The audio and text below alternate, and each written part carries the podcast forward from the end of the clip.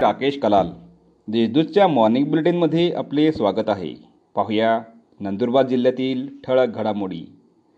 Pickup वाहनाला अपघात अठरा मजूर जखमी. विसरवाडी नंदुरबार रस्त्यावर मजूर घेऊन जाणाऱ्या पिकअप वाहनासमोर चालणाऱ्या मोटरसायकलस्वाराने अचानक ब्रेक दाबून वळण घेतल्याने त्याला वाचवण्याच्या नादात पिकअप वाहन रस्त्याच्या बाजूला धडकले. या अपघातात अठरा मजूर जखमी झाले आहेत. यातील आठ जण गंभीर आहेत. आश्रमशाळा कर्मचारी मंत्रालयाला घर घेराव घालणार.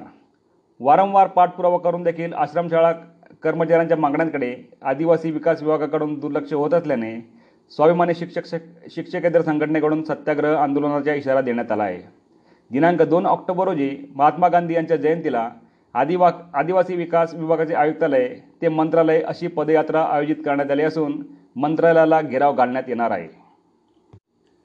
राष्ट्रवादी काँग्रेस महिला बूथ कमिट्यांची रचना करणार.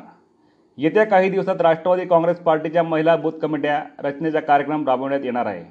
जिल्ह्यातील प्रत्येक गावागावात व शहरात टप्प्याटप्प्याने बैठका घेण्यात येतील.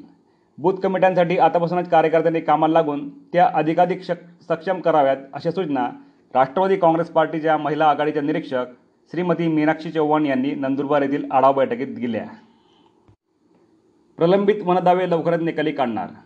धडगाव तालुक्यातील सर्व प्रलंबित वनदावे समयबद्ध नियोजन करून त्वरित निपटारा करण्याचे आश्वासन शहाद्याचे प्रांताधिकारी चेतन सिंग गिरासे यांनी दिले.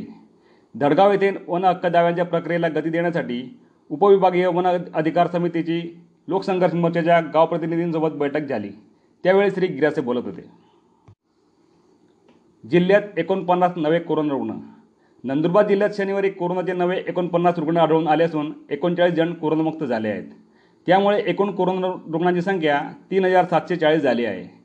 यापैकी दोन हजार सहाशे एक रुग्ण कोरोनामुक्त झाले असून एक हजार पस्तीस रुग्णांवर सध्या कोविड कक्षात उपचार सुरू आहेत. या होत्या आजच्या ठळक घडामोडी.